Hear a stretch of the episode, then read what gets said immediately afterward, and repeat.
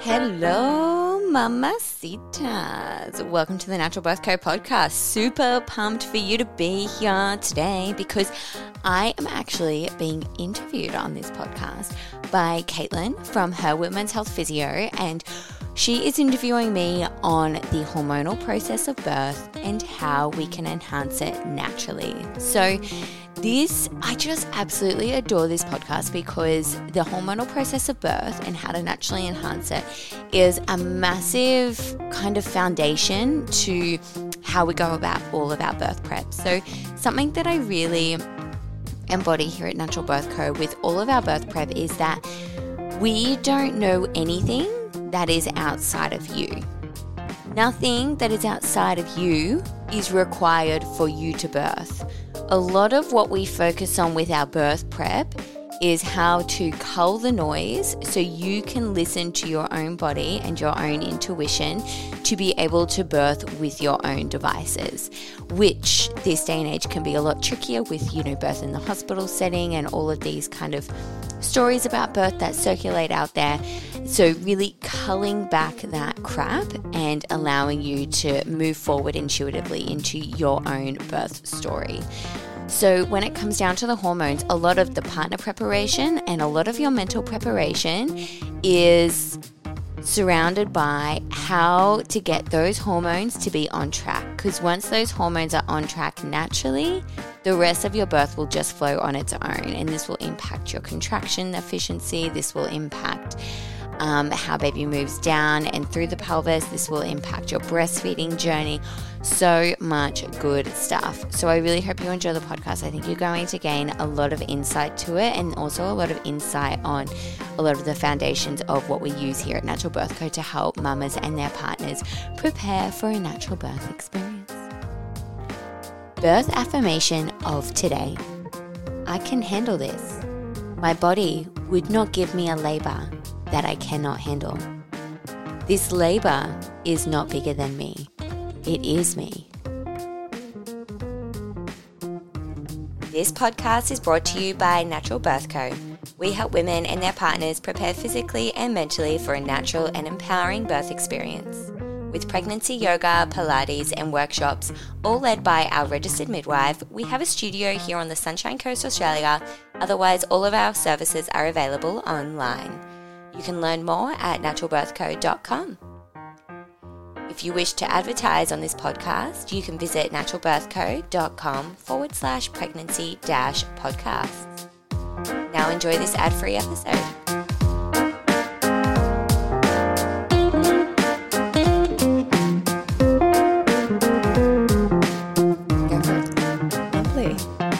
Right. Good afternoon, listeners. Today I am joined by the beautiful Amy Paulinich from Natural Birth Co. She is a midwife, a yoga and Pilates instructor, and supports women to birth naturally. Thanks so much for joining us. Pleasure to be here.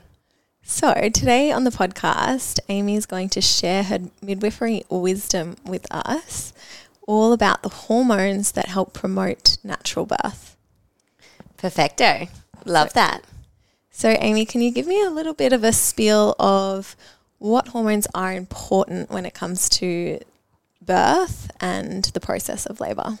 Yeah, absolutely. So I absolutely love having this conversation with mamas because I feel a lot of our birth prep does actually surround how to enhance the natural hormones of birth. So, when we talk about the hormones of labor and birth, we have three main ones that I like to talk about. Prolactin is a really important hormone for the maternal side of things. So, when it comes to prolactin, it starts to increase at pregnancy. We have an acceleration at about 28 weeks. And then, when the actual crowning of babe's, hap- uh, babe's head happens at the end of birth, when the perineum's blossoming beautifully around baby's head, we get a massive spike of prolactin at that time. So, prolactin is actually the maternal and nurturing hormone. So, that's what really creates this epic bond between mum and bub. That's why you go pick them up when they're a 16 year old rat bag at a party that's run away, but you go get them anyways because you just have this epic unconditional bond with them.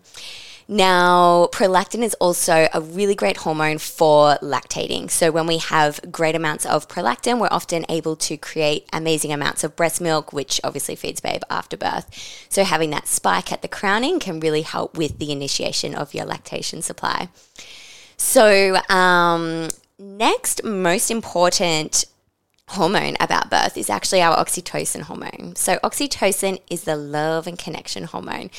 And to feel loved and connected, to receive this beautiful oxytocin surges, we need to also feel safe, undisturbed, and unobserved. So this oxytocin hormone, it actually releases in these amazing waves. So it increases slowly, slowly, slowly, it peaks and then it troughs. And then we get this beautiful break in between these surges. Now, this is actually really important, and this is why the body is designed so beautifully to labor, is because oxytocin is the smooth muscle contractor. And the uterus that our baby inhibits is a smooth muscle. So, as we get these amazing surges of oxytocin throughout our labor, when we're feeling loved and connected, safe, undisturbed, and unobserved, we get these epic surges of oxytocin, which creates an amazing contraction, pushing baby down and through the pelvis. And then when the oxytocin subsides, as does the contraction. So then both babes gets a really good breather in between contractions, as does mum, which is super important for both mum and bub to have that breather to be able to have a safe vaginal birth. And this is actually really a quite important distinction when we're talking about induction and oxytocin is that oxytocin comes in these beautiful waves, whereas an induction is more of a continual release of the same amount of hormone over a long period of time. So that's really fascinating. Um, we might edit this a touch. Yeah, that's fine. Um, yes, so same as with the prolactin that I mentioned earlier, when we do have that amazing crowning of baby as they descend into the vagina and the perineum blossoms, we get an amazing surge of um, oxytocin as well. So that again, you imagine at that crowning, we've got this surge of prolactin, maternal nurturing hormone, this surge of oxytocin, which is the love and connection hormone, and then this tiny little human comes up onto your chest and they're receiving all the same hormones as you through the placenta, and it, that creates that really epic little connection, or I call our appetence bond, um, in that moment after birth. So that's really great for that hormonal release. Now, when it comes to beta endorphins, beta endorphins are amazing and they are released in succession with your oxytocin. So this is another amazing benefit of oxytocin is that it is so smart that it crosses the blood-brain barrier. So when it crosses that blood-brain barrier, we get an equal amount of beta endorphin being released at the same time. So now beta endorphins is the exact same beta endorphins that releases when we exercise. After a run, you feel amazing. After the marathon of birth, you feel such a high after birth because you've just got these amazing amounts of beta endorphins flooding your mind. So when it comes to the more oxytocin we have, the stronger the contraction, but then also the more beta endorphins we have, which again, we're so beautifully designed like that because yes, we experience more pain, but then more of it's covered up by the beta endorphins.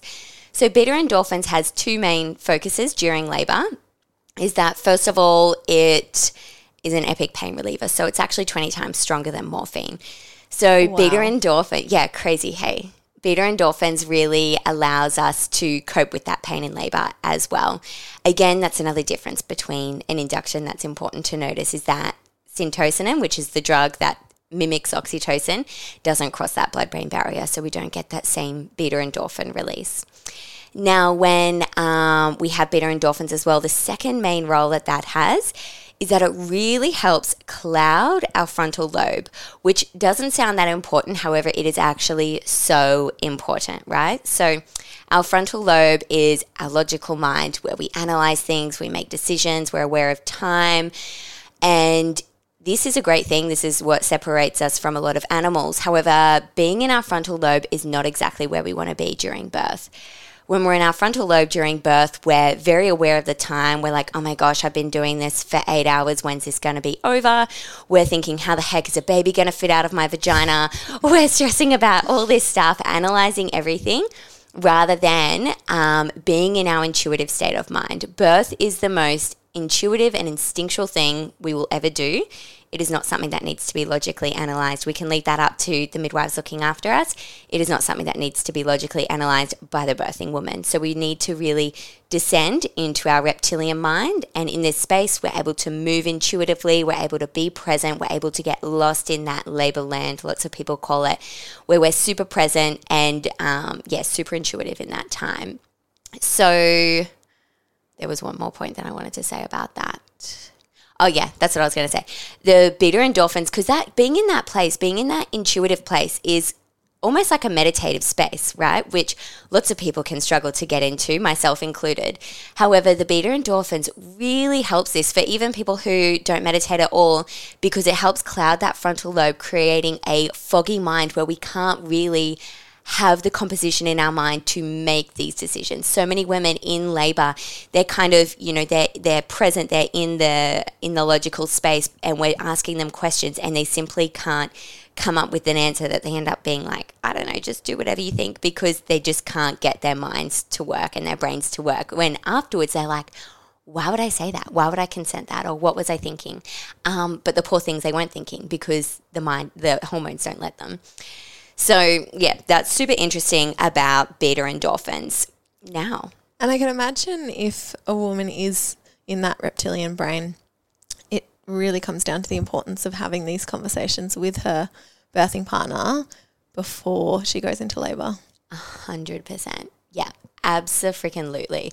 And we'll actually talk about that in a sec as well. But actually, no, let's detour now to it. So, when we're talking about enhancing these hormones for birth, so you know, wanting to enhance these natural hormones of oxytocin and beta endorphins so that we can continue to progress through labor naturally, avoiding interventions.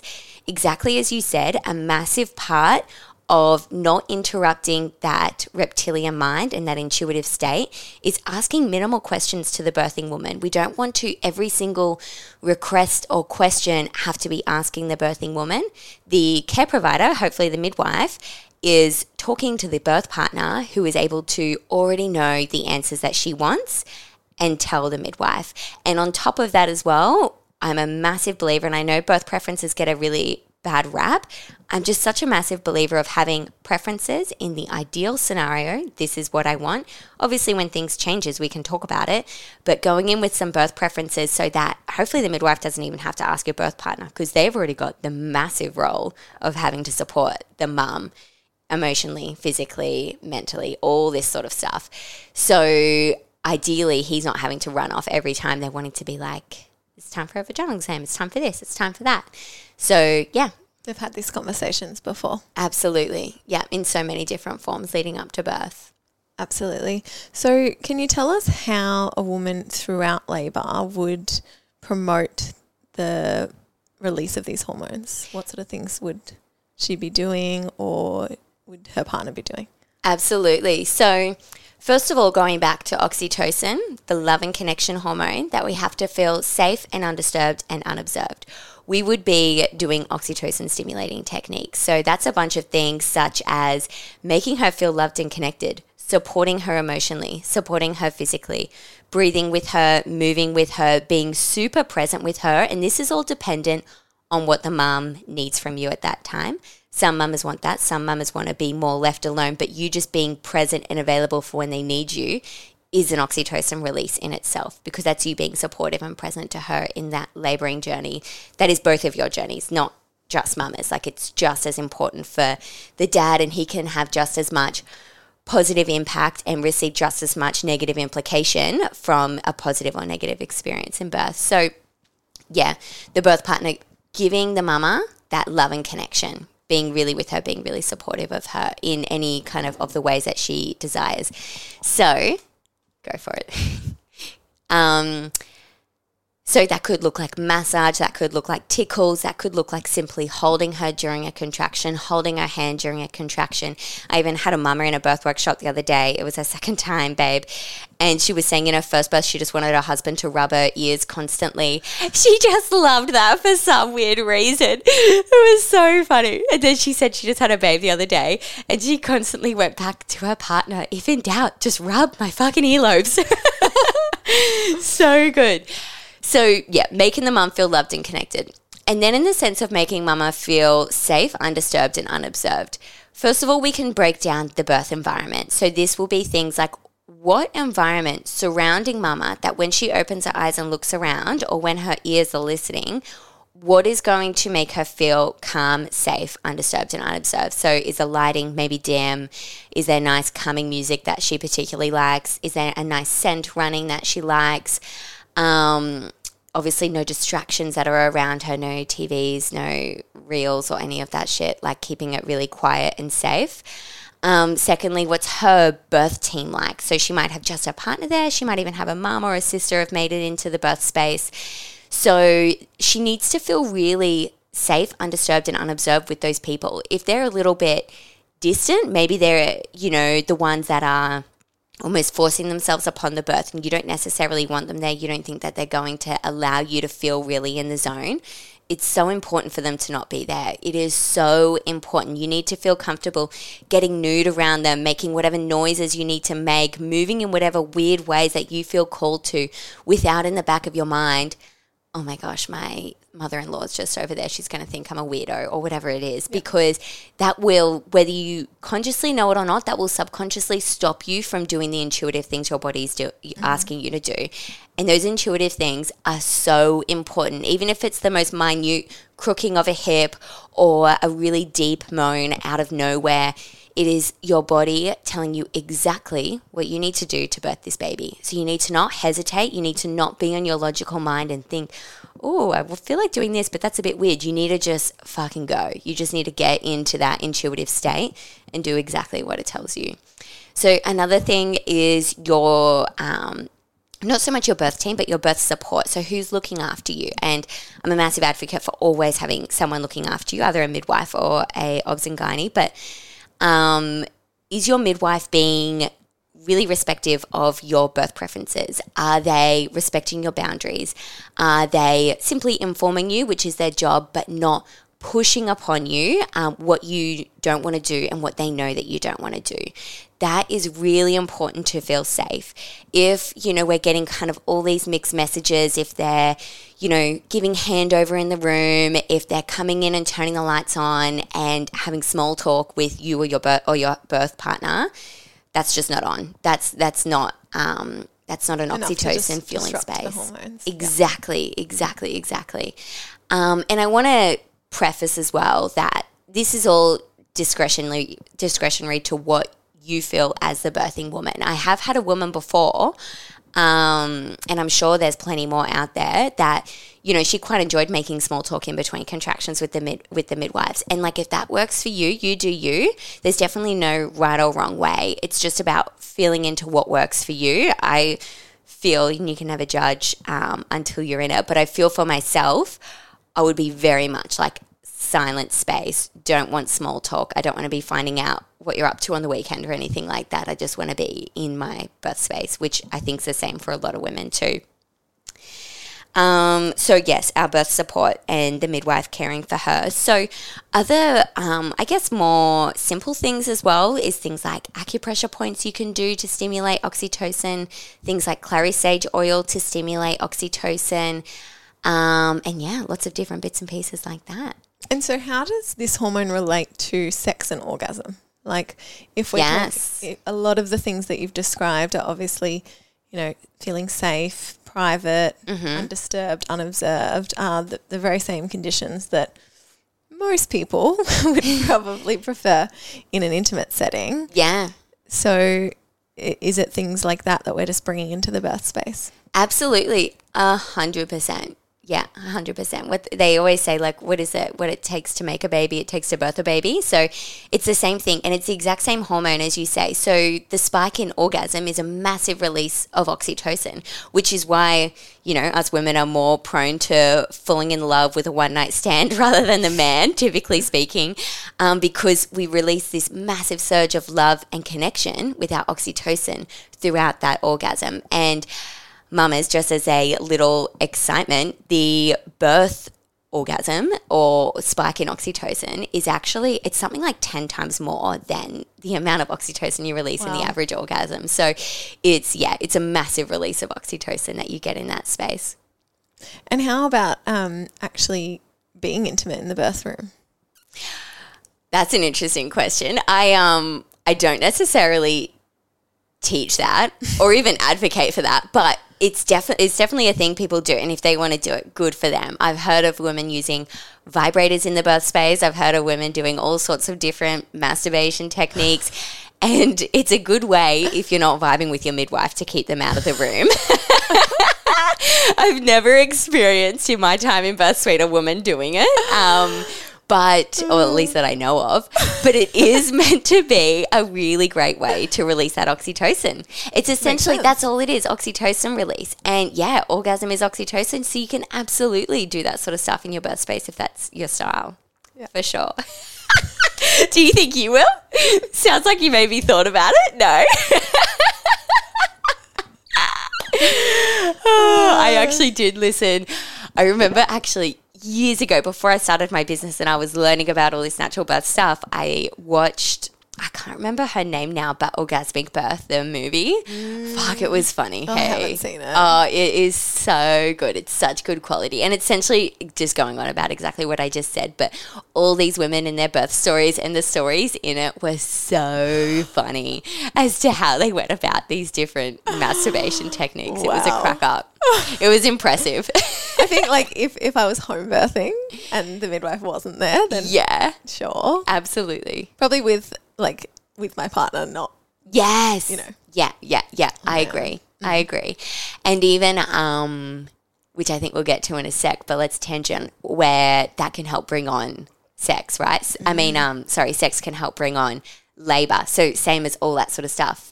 If you're trying to start labor, if you're waiting around, if you know you're going well overdue and you're on the brink of a um, medical induction, to be honest, I'd fucking oath be getting out the vibrator.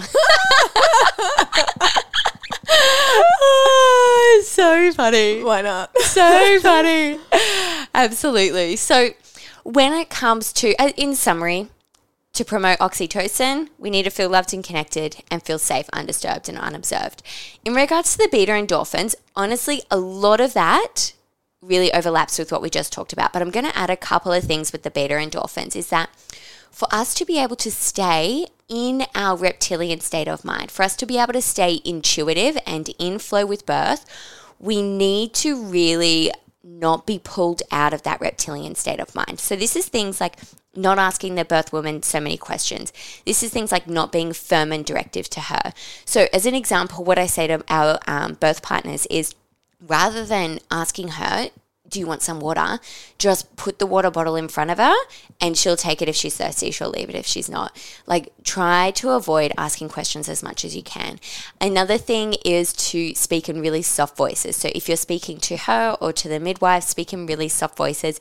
Even if you're concerned about something in particular or the midwife wants to talk to you, you can go outside of the room and have that conversation so that we're not intruding on that mama's beta endorphin state doing things like hiding the clock so she can't see. Unfortunately, at SCU, which is the hospital I work at, Sunny Coast Uni Hospital, they have these massive bright red digital clocks on the wall, and we quite often throw like a baby cloth or something over it because it's just really obvious for the birthing woman, and she doesn't need to be reminded of how long she's been in labor. Um, yeah, anything else to stop bringing mama out of that space. Even things like if you think about monitoring, monitoring has so many different sides to it, which it's definitely not good or bad, but there's so many different things to consider when we're accepting that monitoring or we're taking part in an intervention that requires that monitoring. So, monitoring in itself, the beeping of it really pulls you out of that intuitive mind. So many mamas will complain about um, like after birth, the fact that the monitoring's annoying them so much, or even during the birth, they'll be like, "Can we just turn those sounds off?"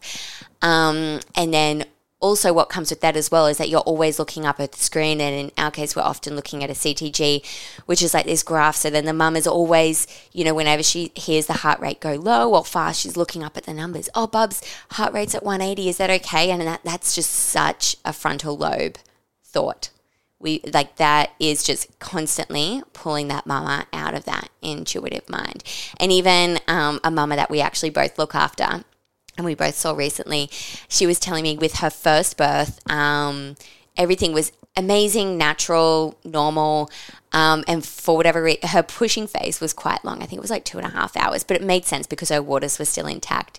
And this was the only part that she said her beautiful birth partner was like fucking annoying and pulling her out of her spaces because he kept asking, like, babe, you're still pushing. Is this going to be over soon? And she's like, I don't fucking know. Like, why are you asking me? So, like, those sort of questions, like, fair call of him to be wondering, but she doesn't know. And, like, even if she did know, don't ask her because that's just completely pulling her out of her intuitive mind. Um, so, yeah, there are hot tips for staying in that beta endorphin state. And what about prolactin? How would we? Yeah, so essentially just letting shit flow naturally. Um, not really a lot else will encourage it that I know of. Um, will encourage that to flow during birth or anything like that. Plus, it's not super duper important for it to flow for the sake of having a natural birth. It's just really great um, if we can have a vaginal birth to get that epic release of um, prolactin at the end. And like, you know, to be fair, if um, women did even have instrumental births with vacuums or forceps, they would still get that perineal stretch and they would still get that oxytocin and um, prolactin.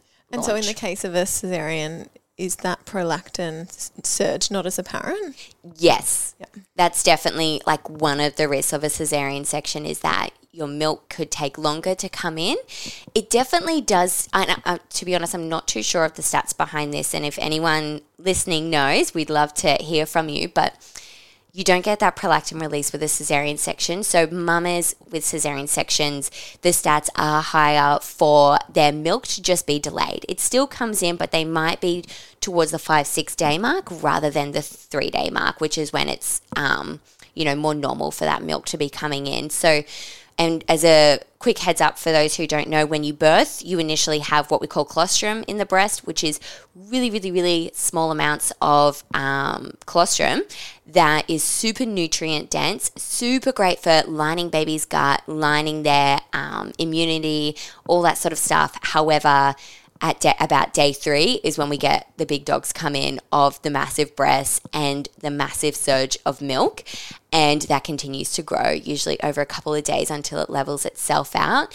So when we talk about getting that milk in, it's often because baby needs to start gaining some weight. So when we're talking about that milk coming in being delayed, sometimes in that couple of days, we might need to give a couple of bottles of formula or donor milk or something like that. Um, which, if that's the case, that is so fine. Like you're going to be fine and your baby's going to be fine. I just, I see so often is that, you know, we can put so much fixation and stress on giving this one bottle of formula, but honestly, if that just ties you over until your milk decides to come in whenever that happens naturally for you, it's definitely not the end of the world. It's definitely doesn't have to be a very big deal. It doesn't have to necessarily ruin their latch.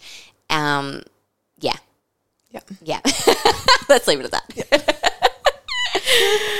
yeah, amazing. And so that definitely gives our listeners so many helpful tools to understand why it is that we're doing the things that we're doing to protect that birth space, to sort of change that environment to make them feel supported and safe undisturbed.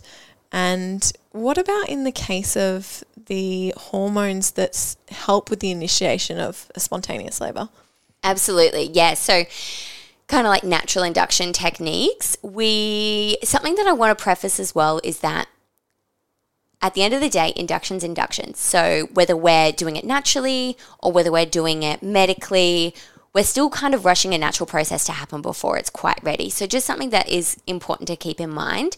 Um, because sometimes we can have a bit more of an annoying effect when attempting to start labor um, naturally than we can have a good effect. So, and I'll give a story in a sec, but some really great natural induction techniques can be things like um, acup- acupressure, and I'll just list some things that you guys can do at home. Um, obviously, there's heaps of paid things that you can do, but acupressure, so you can do the ankle point, the SP6 point, you could do the GB21 point, which is on the top of the shoulders. Um, and you can also do the liver four point, which is um, between the thumb and the pointer finger. So they're really great points to do, and you can just Google them, and there's heaps of stuff out there to show you like where to find the points. Um, and you can even get your partner to do them as well. Things like red raspberry leaf tea um, can be a really great one to do. Actually, our friend um, Nina from Nurture does a really great red raspberry leaf tea. Um, also, clary sage can be a really good one, which is an essential oil. You can either diffuse it, rub it on your belly, um, put it into these pressure points. Um, sex is another good one. Nipple stimulation is another good one for the same reason as sex. Um, although, I wonder what you think about this because I like some people really like nipple stimulation, but there's some people out there that don't like nipple stimulation like sexually. So I wonder if for them they're not getting that oxytocin release, so therefore it's not that Yeah, beneficial. probably. Yep. That would make sense. Hey, yeah, I always wondered that. Um, what are some other great ones? Well, I'm a massive advocate for having balance in the ligaments because when we're balancing the ligaments, our baby's head can engage in the pelvis and put pressure on the cervix, allowing the cervix to soften, open, become more flexible, shorten, and mature so that labor can start when it's ready. The body is so smart and intuitive. And if the body knows that the baby's not in the right position or able to engage into the pelvis because of tight ligaments, it often prolongs labor waiting for babe to be able to engage. But that'll only happen for so long before the body just puts, us, puts you into labor.